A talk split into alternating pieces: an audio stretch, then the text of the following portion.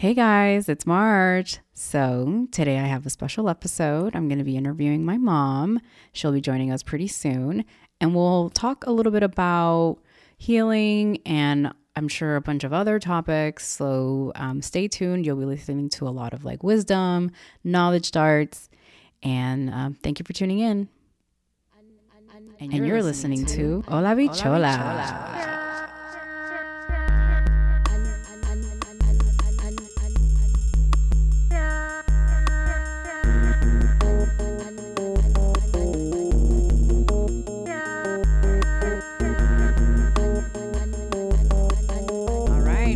Everyone. Welcome. So, as you already know what the name of the episode is, I'm interviewing my mom, Daisy, Miss Daisy. Um, go ahead and introduce yourself, Mom. Hi, everyone. Yes, I am Marjorie's mother, and it's such an honor to be here with her. Um, and um, just seeing her coming, making her dream come true. And um, she always had it as a child and I see it's coming alive. So that's beautiful. That's wonderful.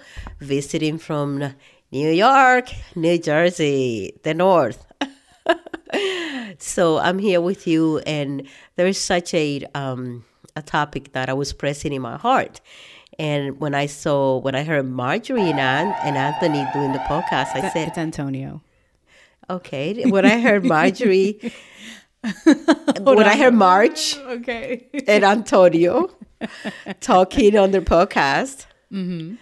I said, you know, when I go and visit, I'm going to ask Marjorie that I want really want to talk about this, the topic about healing, and um, and I'm here today, and I'm glad that I'm able to do this. For those of you who don't know, my real name is Marjorie, so she's gonna um, probably call me my government for the entire episode. I still go by March for you, but for my mom, it's Marjorie. So Sorry. let's just let's just uh, set the Let's just set that there, okay? All right. so we're here today because um, mom wanted to talk a little bit about healing. She kind of felt uh, she wanted to drop some wisdom to you all. And so we're going to get into uh, pretty soon, like now, on the topic of healing. And we're going to be focusing a little bit more on not the trauma aspect of healing, we'll be focusing on just the healing going forward. So the incident, the event already existed, it already happened. So how can you do to heal the the event without necessarily having to return to the perpetrator? How without having to engage in some way and and probably a couple of other knowledge darts along the way. So I guess mom, you go ahead and have the floor. Okay, um, no disclaimer, right? Other than I'm not giving clinical advice. yes. Yeah. This is basically um, in my line of work for so many years and my professional and I'd always seen so many people suffering and having difficulty with living their own life, having the opportunity to have a life that was given to each one of us um, I'm a Christian, and sometimes you're going to hear me talking about God, Jesus, and because that's who I am, and wherever I go, I will definitely also introduce them. But this is more of a. Um, I just want to focus on that part of I see I work in a school setting, right, and I see a lot of students, um, high schoolers, dealing with with a lot of a lot of emotional pain um, from the past. They're eight, they're 17, 15, 14 and they're still talking about some of those emotional pain that they went through. So it's been it's a, been a burden in my heart, Marjorie. Mm-hmm. It's more of I want to be able. I have my own uh, interpretation as I work with my students, mm-hmm. as I talk to them, and I see them healing. Mm-hmm. So I mm-hmm. just want to bring that um, perspective of what I use and what I do sometimes um, to even when I talk to the students. How yeah. can I see them going from a in a sadness, uh, crying episode yeah. to a more relaxed and a smiley face? So I've noticed more that when I talk about forgiving mm-hmm.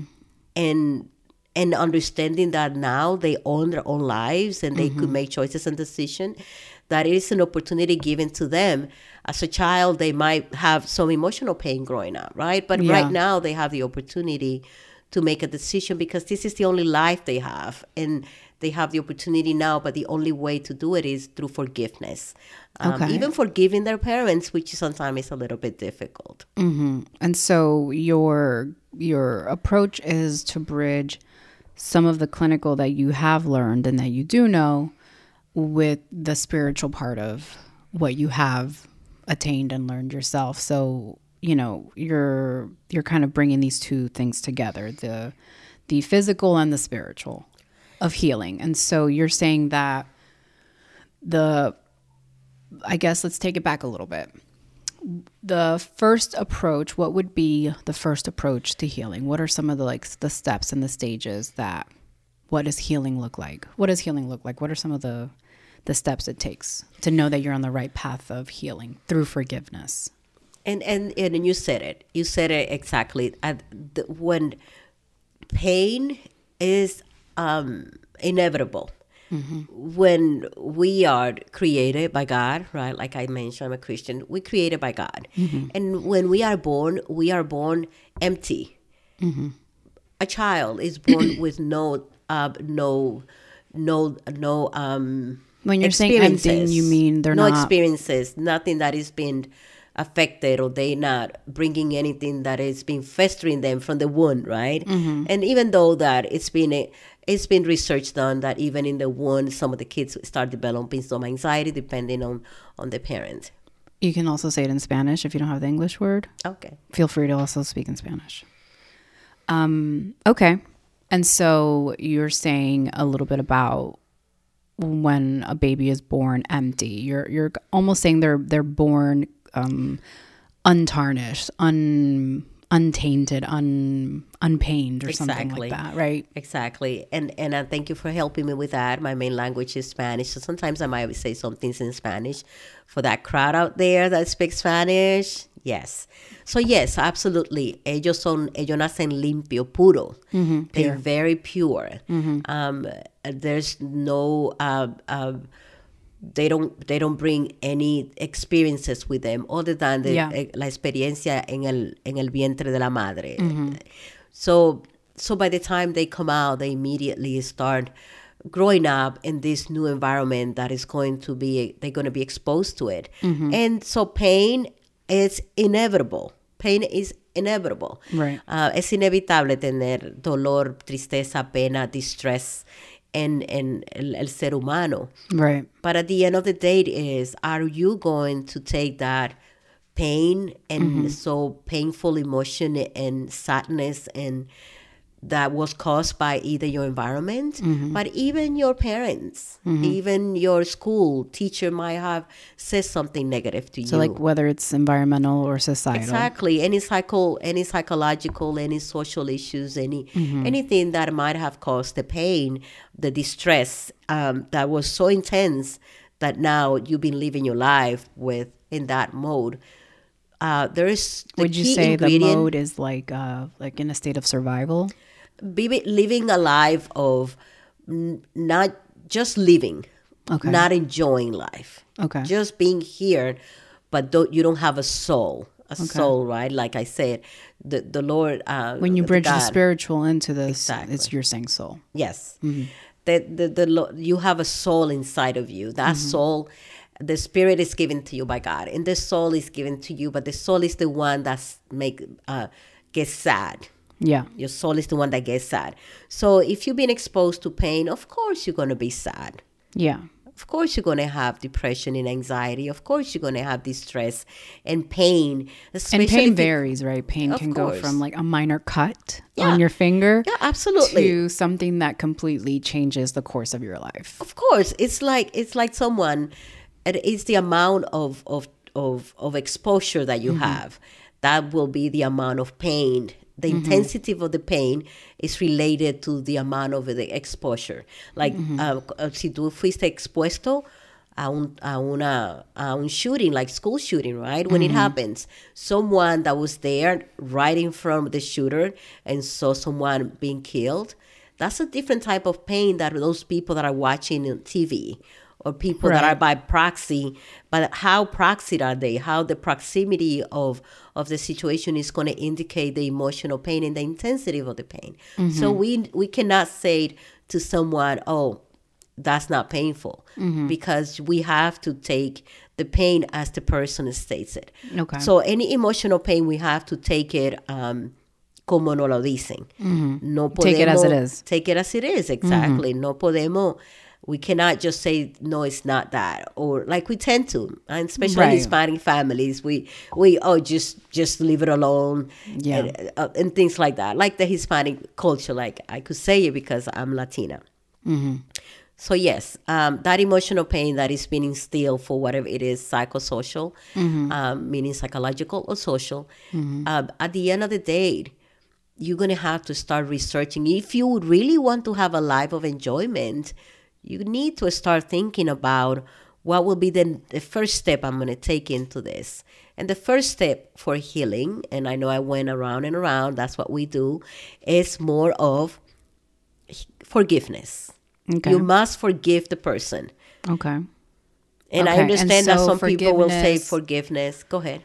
So when you say forgiveness, right? Like a lot of people think forgiveness means um a lot of people think forgiveness means you forgive and you forget but you're still in the environment that causes perhaps the pain, right? Let's say you're in the school that the school shooting happened or you're in the house that the domestic violence happened or or you're in the friend group where you're kind of bullied by your peers but you don't have the strength to leave um do you just forgive them and move on and but still remain in the environment? Or does what does forgiveness look like? For example you know would you say forgiving them means that you can still be in there and not be in pain? Forgiveness means honoring yourself and removing yourself from an environment that causes you pain. Um you know and then how do you how do you move forward with the the forgiveness? And the the uh, forgiveness in it is a choice, right? Forgiveness is a choice, and and people decide to either continue to be resentful, continue to to show aggressiveness, continue to be passive aggressive, continue to be um, non assertive when they speak, because all of those things are unforgiveness hard. It's going to be manifested through through your through your expressions to other. Right. So And when you a say you forgive someone, but your actions show otherwise. Exactly. Right. You can you can say you can forgive, but if your actions don't match your words, then it doesn't mean anything. And Definitely.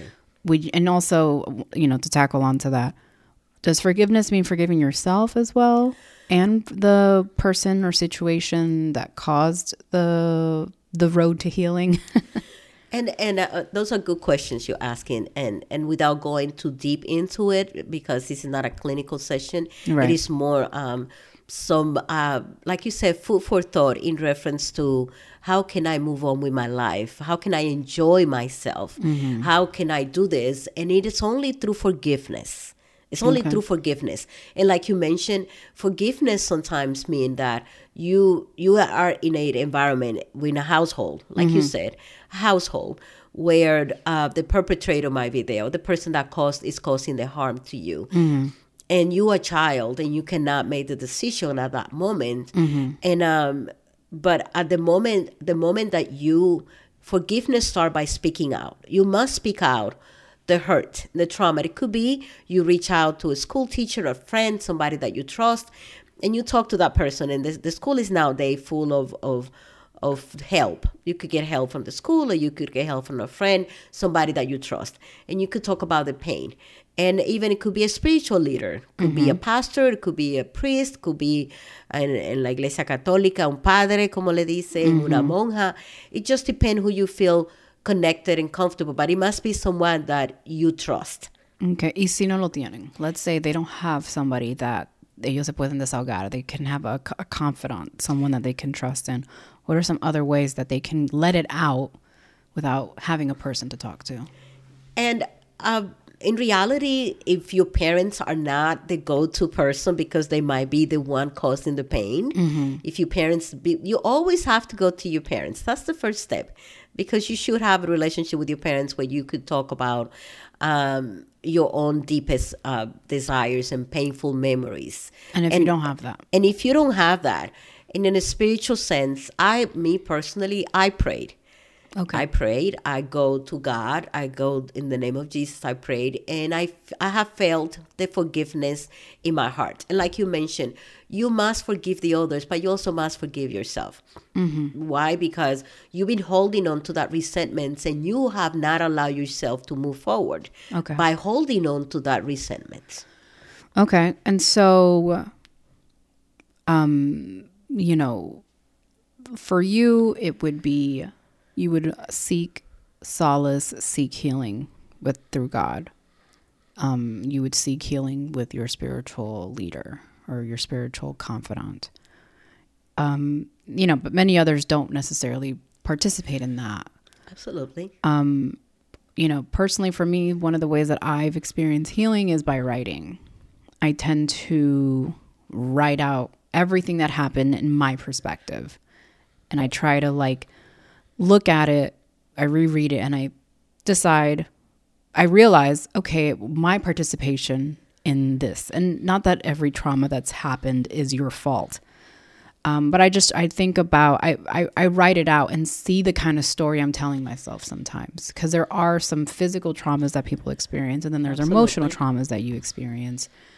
Um, so you know I think about it as an adult, right?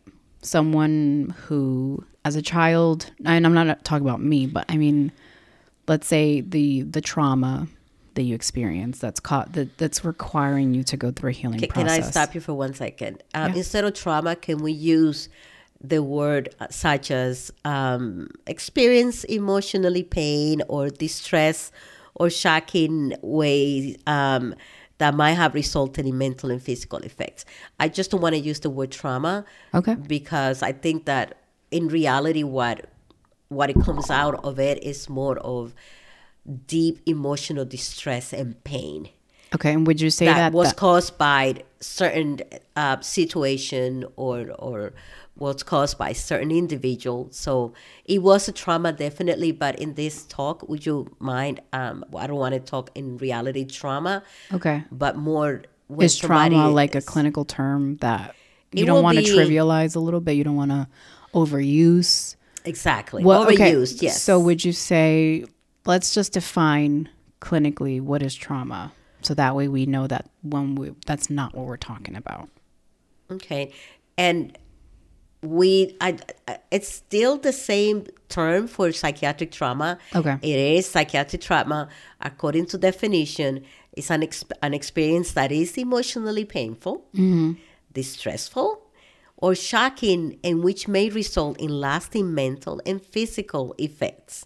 Um, so that's the definition. So, but if we don't word, if we don't mention the word trauma, it's better if we mention the definition of it. Okay, so for example, I think of the term trauma Okay. as uh, a shocking event, a distressful event that changes the course of your life. Exactly. So, not every distressful event changes the course of your life completely. And so, we're not talking about necessarily things that change the course of your life completely. We're, we're just talking about distresses that cause a certain amount of triggers that make you That feel stop you distress in the moment. and it stop you from moving forward. It stop you from enjoying the life that was given to you. Okay. It stop you from becoming who you want to become. Something that is holding you back. okay. Let's, let's just, this is what it is. The, the, the term of healing and forgiveness is in order for you to move forward with your life, despite despite the um, uh, the emotional distress or the emotional pain that is being holding you back, that you keep reminiscing and you keep thinking about. Now you're 20 years old and it happened when you were 10. That kind of pain that was causing is not allowing you to to move forward. And you, some people, some individuals resort in drinking alcohol to numb it, right? Using substances, um, and and and we don't want that. And, and I think that one of the things that is needed is we have the pain, we went through it, it is legitimate. No one is taking away the pain and the experience that you went through.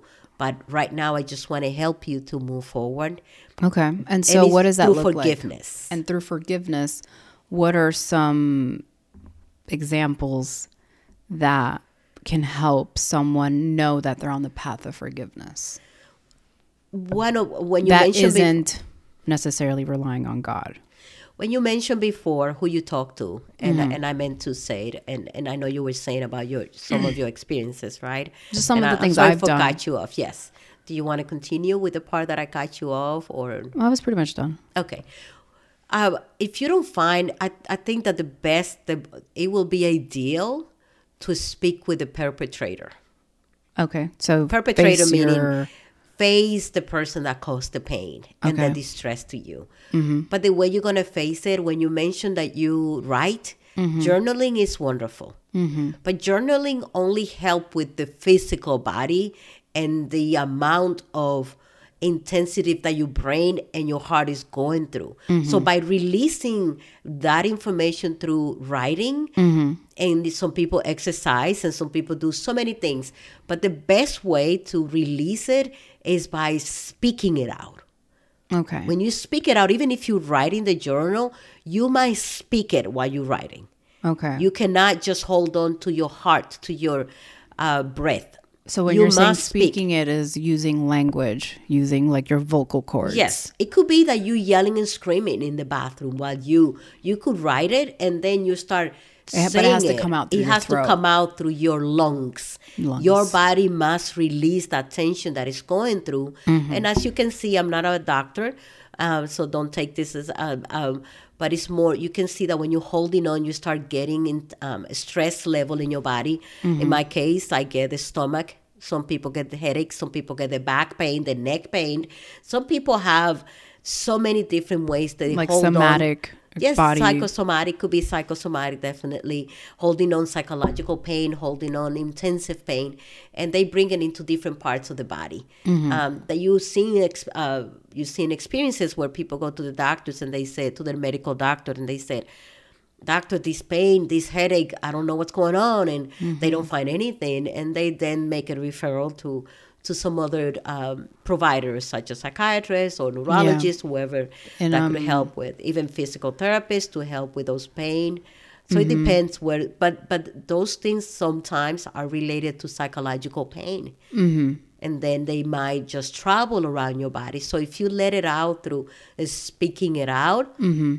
you will be more likely besides the journaling that's excellent exercises all those those type of disciplines are good but the best ideal is one speaking with the person that caused the pain um, and you journal about how you're going to say it. And um, if the person is not alive of course you could write a letter like we say sometimes you could write a letter to that individual and actually send it out to that individual which you know is never going to get it but you're doing it for yourself. Right. and in that letter you're going to say i forgive you. I forgive you. I forgive you. It's about forgiveness. It's about letting out the stress that you have about holding back you're holding back and Okay. once you're holding back you're causing a lot of pain to your body and even to the other pers- person in a spiritual sense you're holding that person back from moving on as well Okay. And you know, um in Chinese medicine something I learned was that um you hold anger, you hold emotions in certain body parts, in certain like organs, and anger is one that's specifically held in the liver. Specifically in the liver, and so it kind of makes me think about people who use alcohol to like suppress or subside or you know subdue certain feelings of anger that come out when they're drinking and uh, you know uh, i feel like i know more angry drunks than i know happy drunks or sloppy drunks or sad drunks it's like you you know a happy drunk or a sad drunk you know what i mean Yes, according according to research, alcohol, um, the ethyl, you know, the ethanol in alcohol is a inhibitor, so it automatically will allow for whoever is drinking it that um, being able to open up and open their brain. So it's something that happens in the brain, Yeah. and the person is able to open up. Well, I was uh, connecting it to your. You were saying how Physical. some some some things you hold on into your body that you don't realize it, Yeah. and so when you're drinking, and if anger is connected to the liver, it, Oh, yes. I can just see how Yeah, an angry drunk can be an angry person, Yeah. but who's like suppressing it. yes. The anger comes through the alcohol because the alcohol is processed through the liver or filtered and all that stuff. And so, you know, um, But even you, it's it's good that you mentioned that. It's interesting. I was thinking while you're saying that that uh, when we hold on and the the anger and the distress and the pain in different part of the body, that body that part of the body is hijacked. Mm-hmm. It's taking over. Mm. Like like you said, the liver. yeah. Um, and uh, alcohol is going to damage the liver and that Right. liver now is being hijacked by because of your pain because of your so you start people that have headaches and people that have Yeah. strokes people that have um, uh, brain damage that Mm-hmm. develop some um, uh, schizophrenic forms or behaviors Yeah. um, they do develop delusion and a lot of psychiatric issues are developed for people that are holding on to the anger Right. and um, so yes definitely anger is one of the um, um, Another thing I learned uh, like a couple years ago, I personally forgot who it was from, but I learned that, uh, you know, kind of like cancers, diseases are like dis-ease, dis-easing of, of the body. And I learned that like, um, uh, breast cancer for a lot of women comes from resentment because we hold a lot of our support, you know, and our um we carry so much and so it manifests through the breasts as like breast cancer comes from like a place of resentment. I again, it's not clinical. I don't I don't think it's fully researched, but it's something that I often think about But when I personally. Yeah. when I personally don't want to when I realize I'm resenting or I'm in a place of resentment, Mm-hmm. Yeah. I often think about how my body's Yeah. processing that and then I try to go through the path of forgiveness or you know that's that's kind of been my approach to it's more from like I don't I don't want my body like you said to be hijacked Yeah. by these things or by these thoughts or by these obsessive yeah, exactly. conversations By past, by your, exactly. with people that I'm I have you know a conversation with the perpetrator let's say or with the with you know the And people that- situation and these people, you just giving power over your life. Yeah It's just giving them power over your life, and, and at the end of the day, it really is like a poison for yourself and resentments definitely, and hatred and anger, and it's all developed through something that was legitimate. It was Yeah. pain that was caused by you. That's the legitimate part of it. The Okay. legitimate part is that yes, you were hurt, Mm-hmm. you were betrayed. All this type of distress and pain that is being caused by you, Mm-hmm. those are legitimate. No one is going to take away the pain. The question is, how do I continue living my life? How do I enjoy the only life I have? Because Right. after you di- you died, you you know, uh, how do I continue to live my life despite the fact that I was hurt, Right. despite the fact that I was um, psychologically um, in pain because of someone someone else's tormented uh, words sometimes. Yeah. Something as simple as someone that is overweight. Yeah. But it's overweight not because they're eating a lot. It's just because they have a physical problem, they have thyroid problem. But that individual that is telling the other one, oh, look, this person is obese or is fat.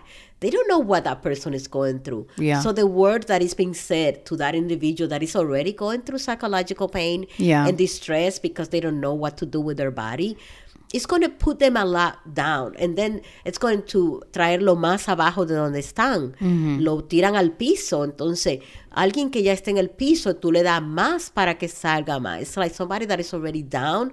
You're pushing them down by telling them you're fat. They know you they're fat, but they it's not that they're fat because the, and oh you've been eating a lot, you've been doing this. Yeah. It's more of you don't know the physical distress they're dealing with. You don't know if they have a medical condition that is causing this. Well, you don't know the journey they've been on, Yeah, you know. we have to be careful what we say because words cause pain right and, and, so words and those words could cause pain and people could go into isolation and and we all know we read the news and those people that end their lives because of those words that is being causing pain and something that you mentioned about um uh, the uh, still going through the physical the breast cancer but not just breast cancer stomach cancer stomach cancer people that go through a lot of distress yeah like a the lot of anxiety A lot of like, anxiety. The brain, the the, the cells that are alive, they start. There's, and this is not. I'm not a doctor, so don't take this. Just research.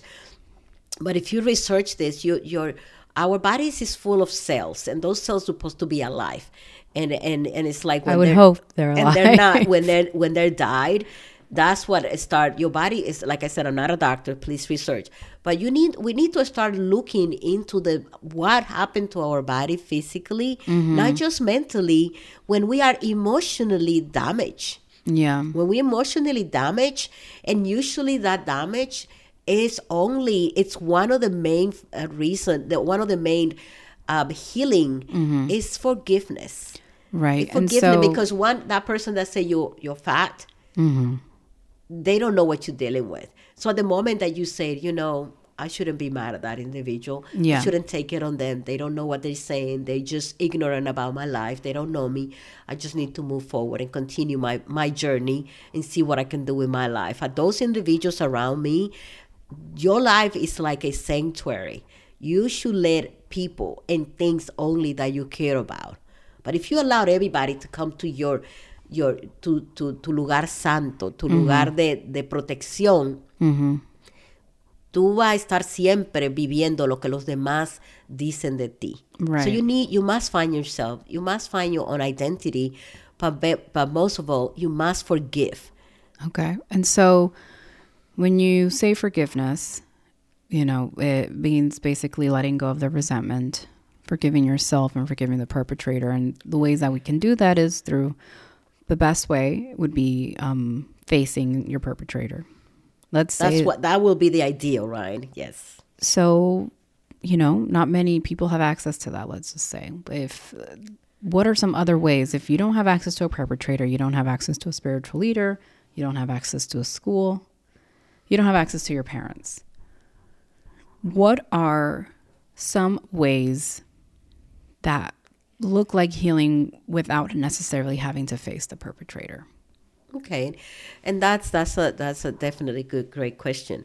Sometimes you don't feel like you ever want to be exposed to that individual because even the thought of that individual will cause pain. That's that that that let's say let, let's just use that. It could be that if the perpetrator is not available, but one of the things, like I said before, a lot of people when you think about this is my life, you're hitting the this is my life and I need to make changes to it so I can move forward and be happy and enjoy life.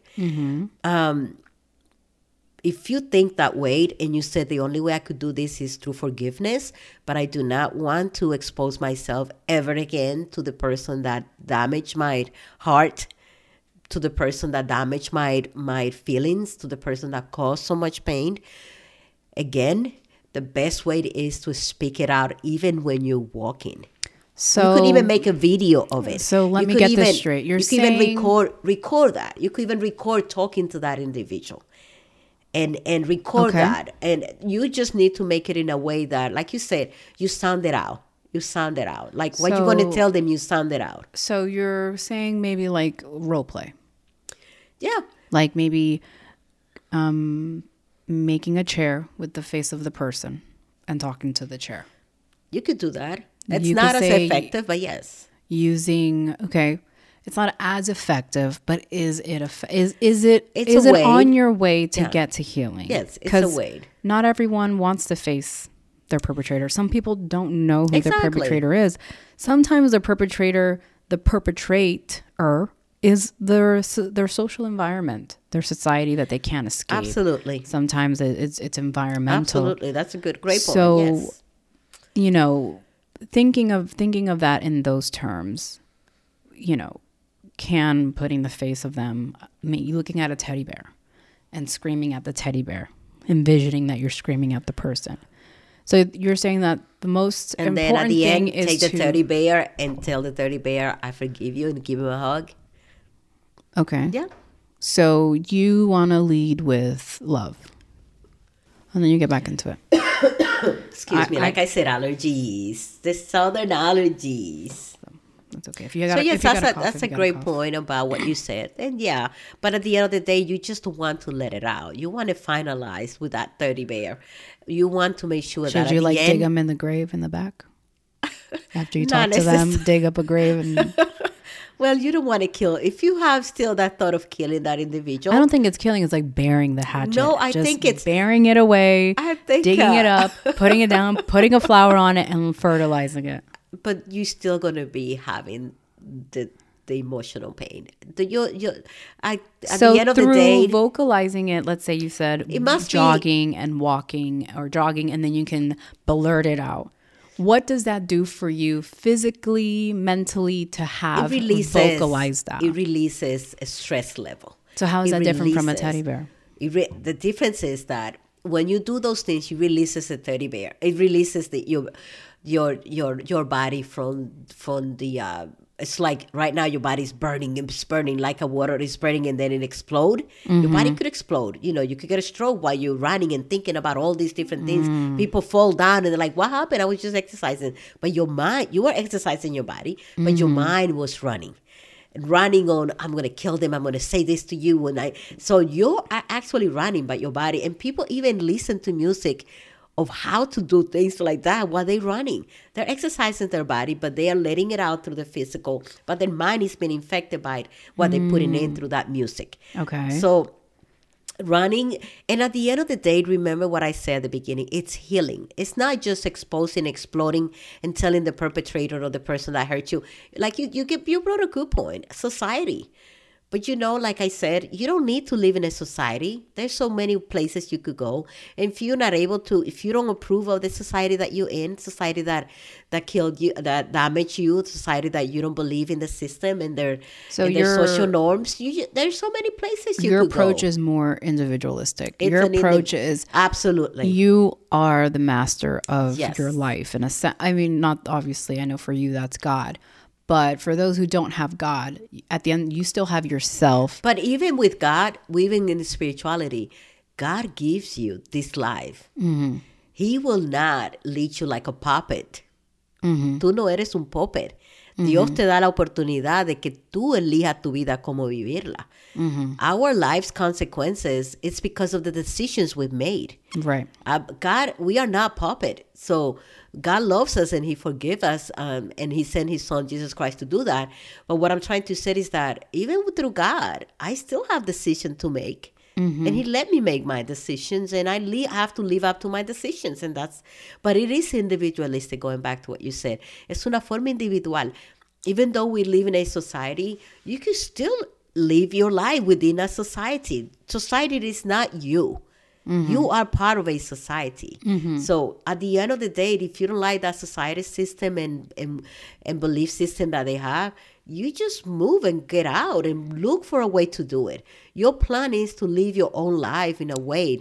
It's like people when society say you have to get married okay and have three kids. Mm-hmm. But you, what what you desire is to be a journalist and travel the world. Mm-hmm. And you're not thinking about having kids. You're thinking about enjoying your life through interviewing people and and enjoy. Just do that. Why mm-hmm. you need to abide by society's rules and norms? As long as you don't hurt anybody or hurt yourself, damage anybody or damage yourself.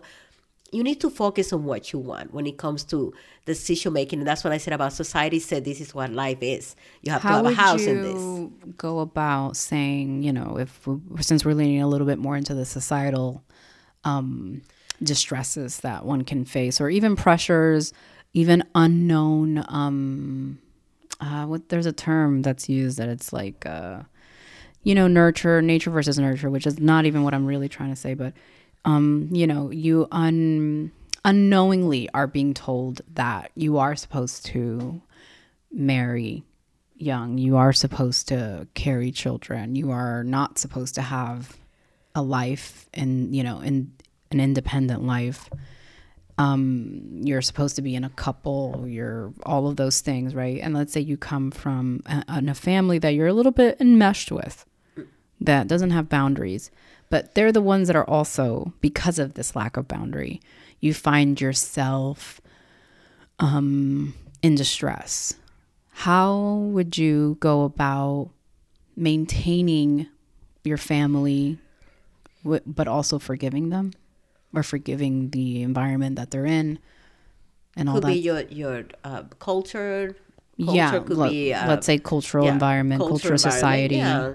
you know because a lot of people come from you know for the most part most of the world is still pretty culturally is still pretty conservative yes. and not like in you the have a culture, you have an ethnic group within that evangelical- culture. Yeah.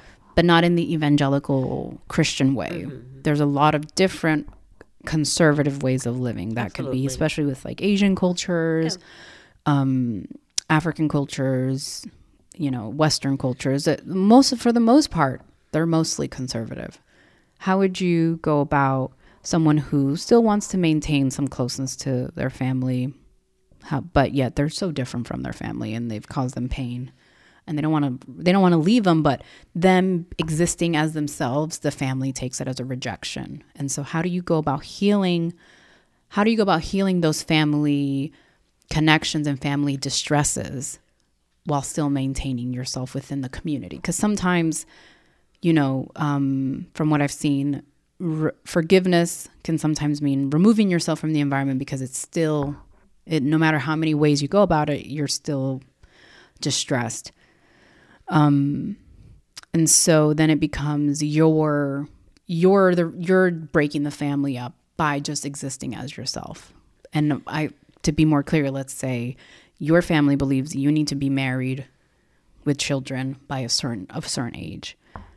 Um and that's not your that's not your life. That's not your pursuit. But you don't want to continue you don't want to disconnect from them but because you've chosen a different life for yourself somehow you are break you're the reason why the family's falling apart.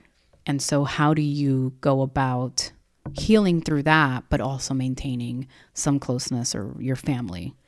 Because i know i, I think, think, I think I understand what you're saying, and Yeah, I think that okay. respect mm-hmm. and love it's what's going to conquer all of what you just said.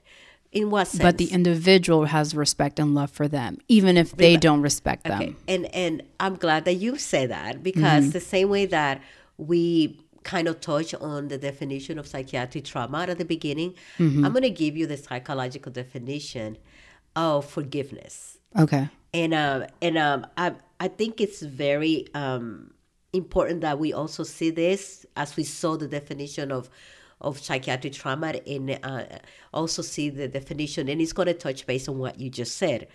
It says right here when someone um uh, it says uh, psychologic psych- psychologists generally define forgiveness as a conscious deliberate decision to release feelings of resentment or vengeance toward a person or group who has harmed you, regardless of whether they actually deserve your forgiveness. So, this definition that I just read, um, like I said, it's it's a it's a definition that you could find and uh, you could Google it. You could find that's the definition. It's not um, me. It's not my definition. In the same way that we define the other one. Yes, with psychiatric trauma, we define the pain that mm-hmm. that family might have caused because of their belief system, mm-hmm. because of their uh, ethnic group, because mm-hmm. of their upbringing. That is a family group. You've been born in a family that has these standards. But then, if you want to move on with your life and you believe that that family is too much and this is not what you believe, this is not you you you are not straying away from them. You just your own individual that have been born in this family we don't choose the fa- our family, right? We uh, you've been born in this family that as you grew up, you not longer believe in what they believe. You do not longer feel that what they say and and, and you don't have the same feelings that they have. Even when it comes to marriage, even when it comes to um, religion, even when it comes to these different societal ideas or the mm-hmm. ethnic group or the cultural ideas, right? Mm-hmm. Ideals that they want to instill and bring upon their kids and their grandkids and all of those things. Respect, when I said before, is the key. Mm-hmm. You must respect everybody, no, no matter who it is. Your own family, first of all, but you also must respect you because that's who you are. You want to, this is your life that has been given to you. Yeah. You've been born in this family, in this box that Yeah. you didn't ask to be born in. Mm-hmm. And some people believe you choose your family and after you do that, you choose your family when you get married. So um, after, uh, except for some some like I said, cultures that they married their children at a young age, they make th- those are cultural things, and we have respect. We have to respect every culture. So, but when it comes within us, we must respect us first. okay We must respect what we want. In what we want out of life. Mm-hmm. But for that, you must you must know that you have to respect them as well. How this is their belief system. This is how they grew up. But I need to. Lo- I love them, and I want to mm-hmm. continue being with them. But I must, I must respect them. And there's a point that you must leave the Yeah. family. Yeah. You must, you're not leaving the family and the connection, but you need to walk away for a moment from them so they could, that- so you could find yourself. And you do it out of respect. Right. You go to your family and you say, it's not that I don't, what you, what you believe is not true. No. I'm not any longer in agreement with what you brought, what the ideals and the ideas and and your your uh, your definition of certain things. I am not in agreement, but I respect it. Mm-hmm. Right now, I need to work on myself. It's it's just simple, Right. Because you're not being selfish by leaving, Mm-hmm. but you must in order for the family to continue cohesiveness, the parts of the family need to be in agreement. Right. And everybody need to respect each other. And so when you talk about them respecting one another, um, I kind of have two questions. Let's say uh, if you could maybe give some examples of because I think sometimes we say like you got to respect, you can't do, you know, we some the, the terms can feel almost kind of very blanketed. What are some tangible examples of respecting one another in even their own disagreements? Um, how can you be in the same space with someone who you disagree with, but you respect them? What does that look like? It's a For example, does that mean not raising your voice, not using language that is antagonizing, not um, being able to say, you know what, I understand that that's how you feel, that's how I see things, but that doesn't make us any better or less. Because I think sometimes respect can mean different things for different people. But there is a universal respect, right? There's a, a respect that everyone understands on a universal level. And so, what does that universal level of respect look like?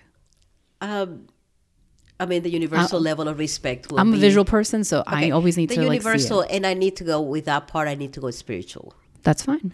The universal level of respect will be the Ten Commandments. Okay. So for you, it's the Ten Commandments. The Ten Commandments, and they are And you have to first honor God and respect God and recognize God, Mm-hmm. and then you have to honor your parents. okay. You cannot, you cannot covet.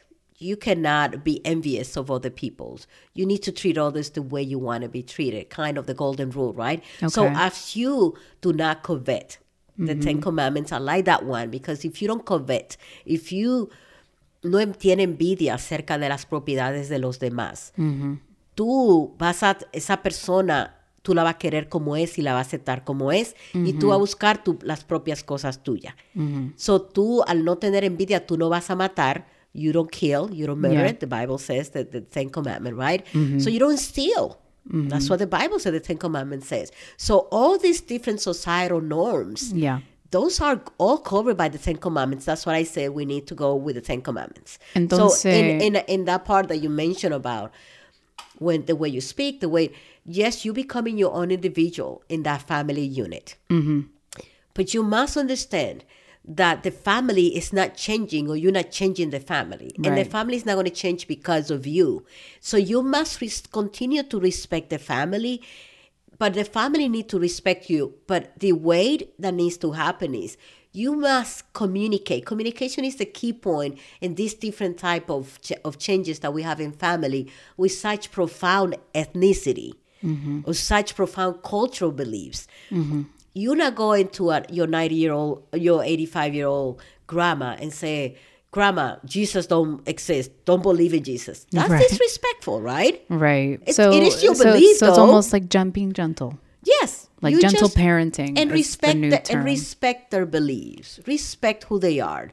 And then you could bring your two cents by saying you know i do respect you and respect what you believe. But you know i'm kind of growing a little bit in a different way. Mm-hmm. um, but it's not your fault. I'm just you know i'm just learning new things. That's a way of talking to people. Nobody's going to be offended by it. Why? Because you are giving them the respect that they are they want from you Mm-hmm. it's like when i talk to you sometimes right and i tell you guys you should always you cannot raise your voice to your parents Mm-hmm. That is our culture yeah. that will have Just us just just slap to your face, right? the tone of my voice now that can also be perceived as raising my voice. Um, okay, so, uh, um, so, so raising your voice, even Mm-hmm. if you don't agree with me, mm-hmm. you must respect my beliefs and my perspectives of what I'm saying, Right. and you will listen, listening to the other person. Do not cut them off. And, and you know, like in my culture, the Hispanic culture in the Caribbean, when the parents is talking to you, you put your head down. Mm-hmm. You don't look at their faces, and you mm-hmm. don't turn your eyes around. That's not acceptable at all. Yeah. So when it happens, which is happening a lot, and co- uh, communities are changing, we still, those of us that are still having still cultural beliefs, mm-hmm. we still believe that our children must not talk back to your parents. Mm-hmm. They can express themselves, adult though, children. even adult children. Right. Because we- That that includes adult children. that includes uh, definitely audience. that includes adult children. You're always going to be children. There's to a parents. hierarchy. Mm-hmm. Yes, yes. Mm-hmm. There's a, and all I'm saying is that, Mm-hmm. uh, and I think we deviated, but uh, from the topic which going coming back to healing Uh-huh. is that if you respect that parent yeah. and their perspective in the ethnic group and do not devalue, do not devalue It opens up your forgiveness and understanding them, but also forgiving them for what they instilled unintentionally, with meaning without harm, to instilling you because that's what's instilled in them. You know. They're raising you with what they believe is the best. Right. Like in my case, I, I, I was trying to raise you and Antonio and Mm-hmm. Anthony with the Ten Commandments, right. with the Golden Rule, Right. because that's what I believe. It will be my best gift to you, Right. to instill those beliefs, to instill those values in you, in your heart, so you won't harm anybody. You won't steal. You respect your parents. You always have respect for authority. So those respect that I was trying. So for me, Yeah.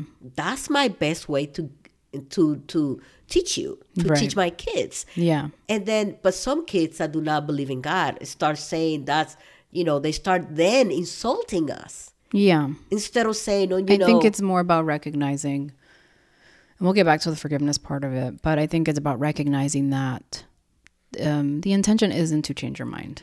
And when they try to go change your mind, it's it's it's breaking foundational things that have no. You're not gonna. You as an 18 year old or a 16 year old or a 14 year old cannot break the foundational base of a 50 year old person. You know, so you should never think but that you, you, can never change someone's try mind. you should never try the respect comes when in your mind and your heart you Mm-hmm. can never come to a person not even a five-year-old But I also think change that their mind. Mm-hmm. So you must the respect the respect comes when you're not coming into changing the mind of somebody, into changing their cultural beliefs, into changing because now society is different from when you were born. Yeah. When you come with that perspective into somebody else's unit and Mm-hmm. family unit and family life, you violating them, you disrespecting them. Right. You shouldn't come in any people's life to change them. Yeah. That is not the part that you could come into somebody. It's like a couple when they get married. Mm-hmm. If you expect to change your wife or your husband, that is automatically a a um una una falta. Eso is automatically you deceiving yourself and you yeah, you're setting yourself up. You're setting yourself for failure. Yeah. Tú no vienes una relación matrimonial pensando en cambiar a la otra persona. And that's exactly why you see we see so many marriages Yeah. falling apart because oh you didn't change like I expected. Right. Really? I'm my own individual. Right. Why you come here to change me? I thought you came here because you love me, and we are going to work as a pair, as as two people from beautiful with beautiful personalities together, mm-hmm. and then and that's when resentment start building up in the Right. couple, in the marriage, and everybody get rebellious against each other. And then at the end, of course, unless they find some common ground in therapy and and come together and communicate, then most likely that relationship will fall apart. Yeah. I, one of the things I think about respect and something that I've learned is, um, you know, the, kind of going along with like how words matter and how Definitely. you can definitely like, you know, get into an argument unintentionally just be through the through the use of bad words or words that you know can trigger somebody unintentionally. But I, I think of that in terms of, you know, I guess I'll talk about my own experience more specifically is um you know thinking that i could change your perspective on your faith without and that's like kind of the ignorance and arrogance of a teenager right or even an, or a young adolescent early uh, in early adulthood is this idea that you think that you can change somebody's faith without ever taking into consideration what their faith means to them Exactly. regardless of how you perceive it. You know, some people's faiths are the things that keeps them alive. yes. Some people's faiths are the things are the reason why they're good people or why they do good. And so regardless of my opinion whether I think that they need that to be a good person, it still makes them it's it's it's something that they strive for and that they pursue. And so the arrogance of me to come in and be like, "Did you know X, Y, and Z?" and I learned this and that. It's it's just so arrogant and it's disrespectful. it's disrespectful to think that I can just come and almost rob you of the very thing that keeps you afloat, the very thing that gives you sustenance in life. And, you know, I, I to me to come in and colonize that for you is just in and my own way. and tainted. Yeah, I'm, I'm I'm tainting the very thing that gives you life, and so for me to think that I can do that, I, I just and then think you it's start question the person start questioning them, and then they fall apart, and then that and then person they lose is gonna they yeah. lose connection to themselves their you know their values their traditions. And so you know those are the kind of things you i i think about when i think that when i used to think that i could just come in and like bring all of my know-it-all facts. Um, but i think that's how i learned about respect was recognizing the arrogance of me coming in to say i can do this for, i'm gonna have the answers for you and what you're doing is wrong you know? And it's just it's ridiculous you know? We can exist in the same space and and disagree about things but still be continue to be good people in the way that we think. You know the the easiest way don't harm one another don't bring each other down and you know just the very simple basic golden rules right And people will see the intention that you're coming in with.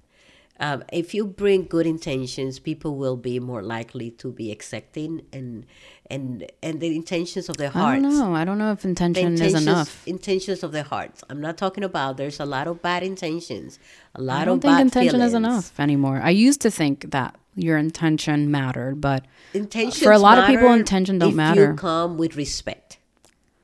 you it's know always boiled down to we we can talk about respect. And My mom can talk about respect for hours, guys. to talk about hours. respect and love. And you know why? Because I believe respect is what keeps humanity alive and sane and together, united. You If think we're we- all of that?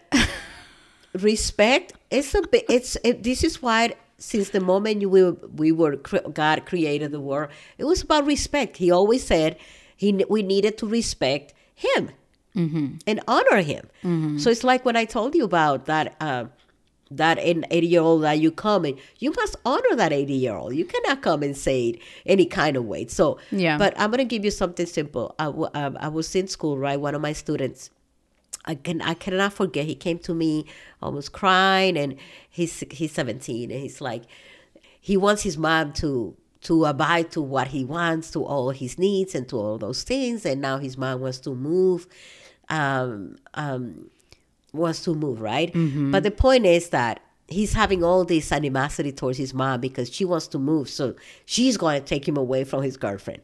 It's all about him, right? Like you mentioned, and um, but I talked to him and I said, "You do you have you ever considered?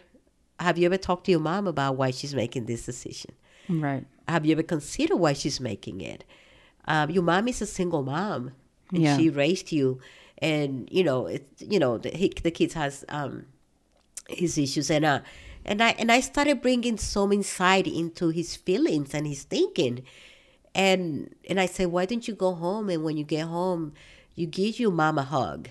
Mm-hmm. You 17 year old, your mom raised you, and about she to you raised you well, and and she she must have a reason for certain things. Right. So why don't you find those reasons and why don't you talk to your mom? There's no talking to her. It's whatever she said goes. And I say, just talk to her. She's so uh, single, and I explained she's she raised you by herself. She probably was dealing with her own issues and problems, and Right. So I was talking about the the monster that he was that was making him upset and angry. Right. Because at that moment his mom was a monster. Right. because he was not getting his weight. And I'm like, so I decided to focus on the monster. So I peeled the monster down for him. You humanized In a way, I humanized the monster. Thank you mm-hmm. for that. And when he finally realized that everything she did was there was no bad intention towards that. It's mm-hmm. still the best idea, the best that he's trying, that she's trying, because he was able to answer himself himself some of the questions. So then you would say humanizing your perpetrator can can help you on your journey for healing, forgiveness through and- forgiveness. and and and of course because you you need sometimes we don't need to understand them you mm-hmm. don't need to live with them Yeah. you don't need to be with them Yeah. it's about you Okay. remember it's about you moving forward and healing to the point that you just leave all the the garbage behind the baggage behind. You are so ah, free because Yeah. you have forgiven. Not forget remember. You can still remember but there will be no emotion attached to your memories. So would you say the when the heal, of the real healing like you mentioned before when you know it's real healing real healing comes when you're still able to memorize and remember st- not just the perpetrator not just those that cause harm to you but even the event. And you have no emotional attachment to it. There's no emotional reaction to it. Mm-hmm. That nothing will stimulate your heart or your brain when you think about those things. That's when you know for sure that you've been healed. And would you say that that also can look like indifference? Indifference is not healing Okay. unless if you want to expand a little bit about what is your interpretation or definition of that indifference in forgiveness Well, I guess when I say indifference, I believe that when you've forgiven someone, you're indifferent about them, whether they're in your environment or not. Let's say I don't get on with, you know, I don't get on, I'm in a friend group and there's one friend group and one friend in there I, I don't get along with anymore. Where before their presence used to upset me. But now you can, I, I now, because I'm in, I've forgiven them, I'm indifferent about them. They're in there. They, to me, they don't exist. There is just like they're not there because whatever they do doesn't affect me, doesn't affect how I sound, doesn't affect my behavior. But what are what have what are you doing to avoid that are you using some coping mechanisms are you using are you having some skills To me, that indifference is you that this, indifferent? you just don't feel anything about but when the you see the person what or the person. when you see the person what what kind of trigger do you have Uh, I don't know. I'm just using an example of Okay. like a friend. Let's just say you're in a friend group. it, it could be anywhere it I, be I guess that's what I'm group. using indifference is, Okay. is like I can be, for example, and let's say in your society, you're in a society that you cannot escape because of whatever circumstances you're in. You know, it's it's easy to say like, yeah, you can just leave, but you know, sometimes what is you know we can break down what that physically looks like. However, let's just say you're in an environment that you just can't escape. For survival reasons, you're still there, and you're operating from survival due to this distress.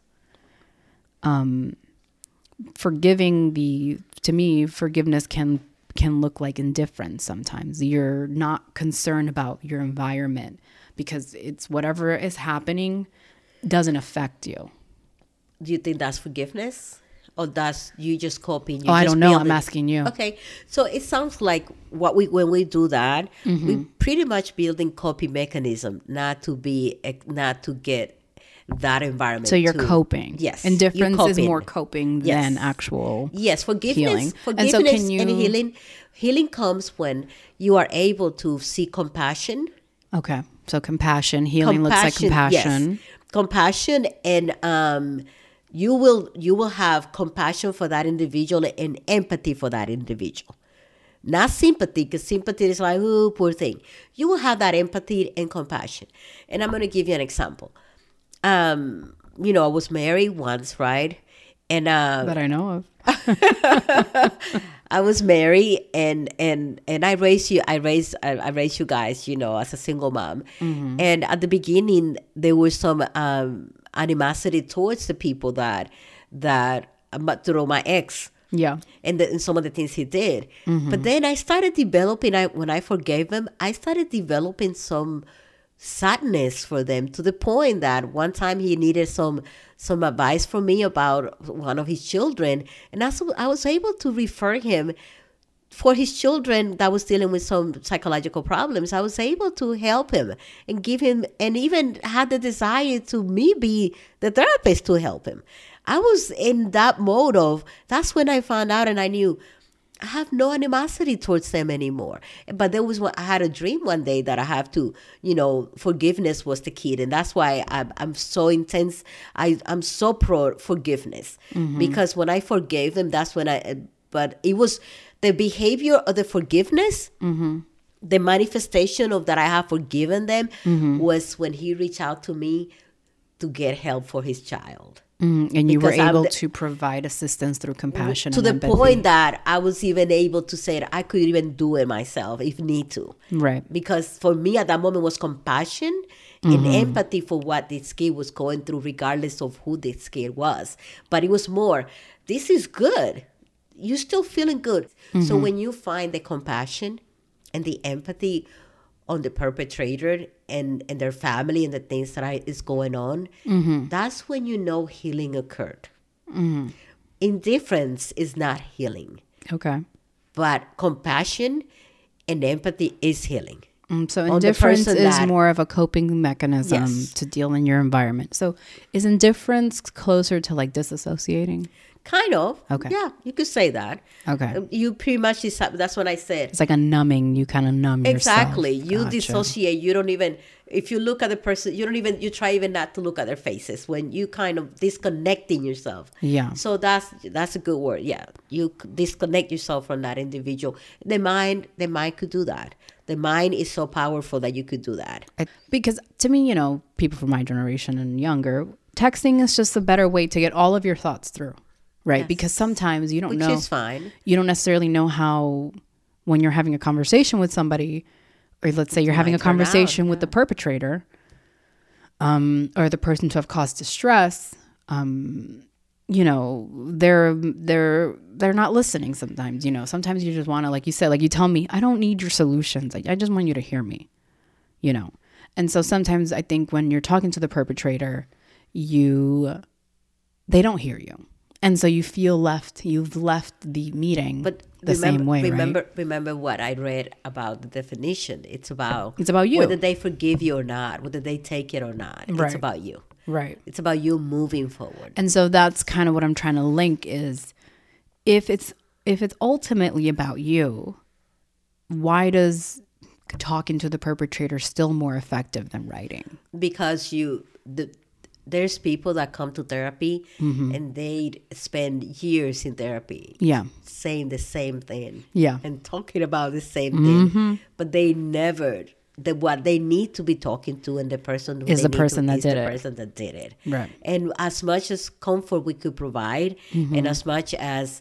um, um your ears and releasing it and coming out of your your your lungs is going to help you it's Yeah. going to give you some cleansing however it's still unfinished business so sometimes if the person died or the person is is somewhere some people even go to jail that- and and forgive people that were like sexually abused for instance or Right, they right. killed your brother sister and they they still alive but they're in jail and some people will say you know this is too much i've been in therapy dealing with this for so long i think i need to expose myself i need to really do exposure this time Okay. and exposure therapy might be the best one exposing yourself to the person that is creating the pain that created the pain to you. Yeah. It's like anxiety, the best way Definitely. to to to deal with anxiety and fear is by being exposed to your anxiety, process your anxiety. Mm-hmm. Yeah. And the fear is go closer to your to to, to the person that is causing Right. the fear, like a snake and things like that.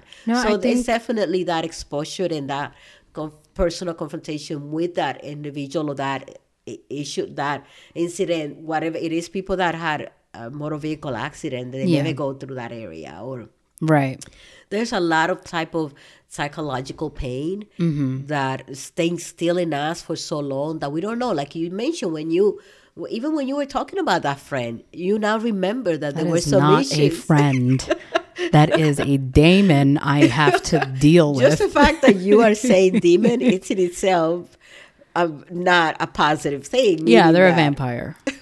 So all I'm saying is that sometimes you start peeling down and peeling Yeah. down the um, the demon, Yeah. right? And you might find out that that individual is actually nice and sweet. Nope. Because they have their own issues they're dealing with. Well, that's how I see things. Go I deal always- with them somewhere else. I Don't. I, always am not a to look- mirror. How about that? I understand. You always have to look for the positives in, in individuals and human Yeah. I mean, I I definitely agree with you know everything you've said, and you know it kind of looks differently for a lot of different people. Um, the forgiveness and the healing part of it. Um, I you know one more personal experience I'd like to add is But let me um, just say this before you say you bring your personal experience, and I just want to say that because of what you said. Anyone that is dealing with that, please seek help. Yes Yeah, seek help. Just go and and and look for a professional. Look for a spiritual professional. Sometimes you cannot say things to your pastor.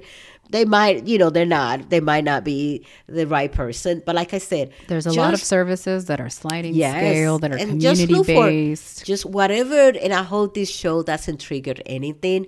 We just want you to know Oh, I should put a trigger warning. that forgiveness uh, and um, and it's, is the key for healing and healing it, it is manifested when you develop compassion and you develop empathy through that person that hurt you that thing that hurt you that event that hurt you that society that hurt you whatever happens in your life that hurt you you know it's like it's like when we talk about slavery and those things like that those are deep issues that that is difficult to process, right? So what we're all I'm trying to say is that there is a lot of help out there. Just seek help. The help is available to you. And the best way to move on with your life, the best way to be yourself, find yourself and move on. This is the only life you have. And just enjoy it. Enjoy the only life you have. Go travel if that's what you want. Go do um help others if that's what you want. Just do what is in your heart. Do what you want as long as it doesn't harm others or you. Mm-hmm. Just do what is what what do you like to do and not, do not conform to what is being told to you, but be respectful of others. Be mindful of others. Yeah. Always be loving and caring. And you will see that people will be receptive to you. And anger and anxiety, fears, those things always have a source. Find it it's like an iceberg right? When you when you see an iceberg you only see the tip of the iceberg. But in reality in the bottom there's so much ice that you don't know what it is. The tip of the iceberg might be the anger reaction but the the the the, uh, the, the eyes under is is what we work with. So when you go and seek help the therapist the psychologist the psychiatrist they're going to be working with the under the tip of the iceberg. We work with the under right? So just get help. There's a lot of help out there and life is wonderful life is beautiful.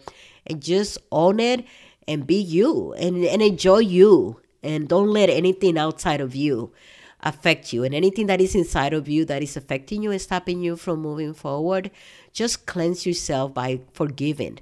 Forgiveness is going to bring healing to you. Thank you for that. Thank you for that message.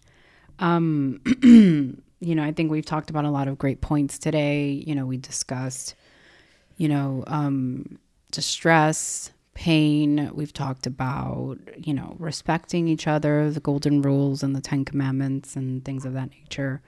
And I think, you know, when you're on your journey to through healing for to forgive, you will find that you know that weight off of your shoulders. You you won't find yourself in a place of having these mental conversations with these with the perpetrators. You won't find you will find yourself leading through compassion and empathy. And ultimately that's what forgiveness looks like right? Yes. empathy and compassion which you know. It's like turning the hatred turning the resentments into compassion. Yeah and it's, only through forgiveness. And you know we we give empathy and compassion because we would want to receive empathy and compassion for our shortcomings and misgivings. And you know i think this has been a really great episode and i really appreciate and you know i'm very thankful that you're on the pod and dropping your wisdom and your insight. And i think it's very valuable. And you know if you have a moment, feel free to send questions to holabitxhola at gmail.com. We can answer them for you. And again, if you need help, please seek help. You know, there are hotlines for that, and there are sliding scale environments, therapy environments that you can seek help for. But again, this isn't a fully seeking help episode. Exactly. This is a forgiveness episode. Yes, this is so, not a clinical episode. This is yeah. more of aid. We're just giving yes. Advice for entertainment purposes only. and and we hope that. Uh, and I, am sorry, Marjorie, you said you were going to give another life experience before we. we oh, you know what? We'll save that for another episode. Okay. How about that? Okay. So uh, thank you guys so much for joining us. Thank you, Mom. Any last thoughts, words? Thank you. Thank you so much for inviting me. Thank you for allowing me to be myself and and just enjoyed it with you and experience this moment with you. And um and we just hope that my hope and my desire is that as a Christian, of course, that everybody come to Jesus, but also but people will start forgiving and know the power of forgiveness mm-hmm. to healing mm-hmm. and and living a life that was given to them by our creator God to be able to enjoy life mm-hmm. enjoy the beauty of the world right now when you have hatred and resentments it's shadows and it tint it your your view your vision when you have resentment and hatred you even have eye problems. I mean, there's so many psychosomatic problems that comes along with with having those things inside of you. So please reach out to your heart. Uh, and look like within. and look within yeah see what is affecting you and stopping you from moving forward and from reaching your potential it is your life you're the captain of your ship and i just want you to reach your potential and be the best you can be All right, guys. Well, there you have it. Be the best you can be. You only have one life to live. Be the best at it. Well, thank you guys so much for joining us, and we'll see you next time. Bye.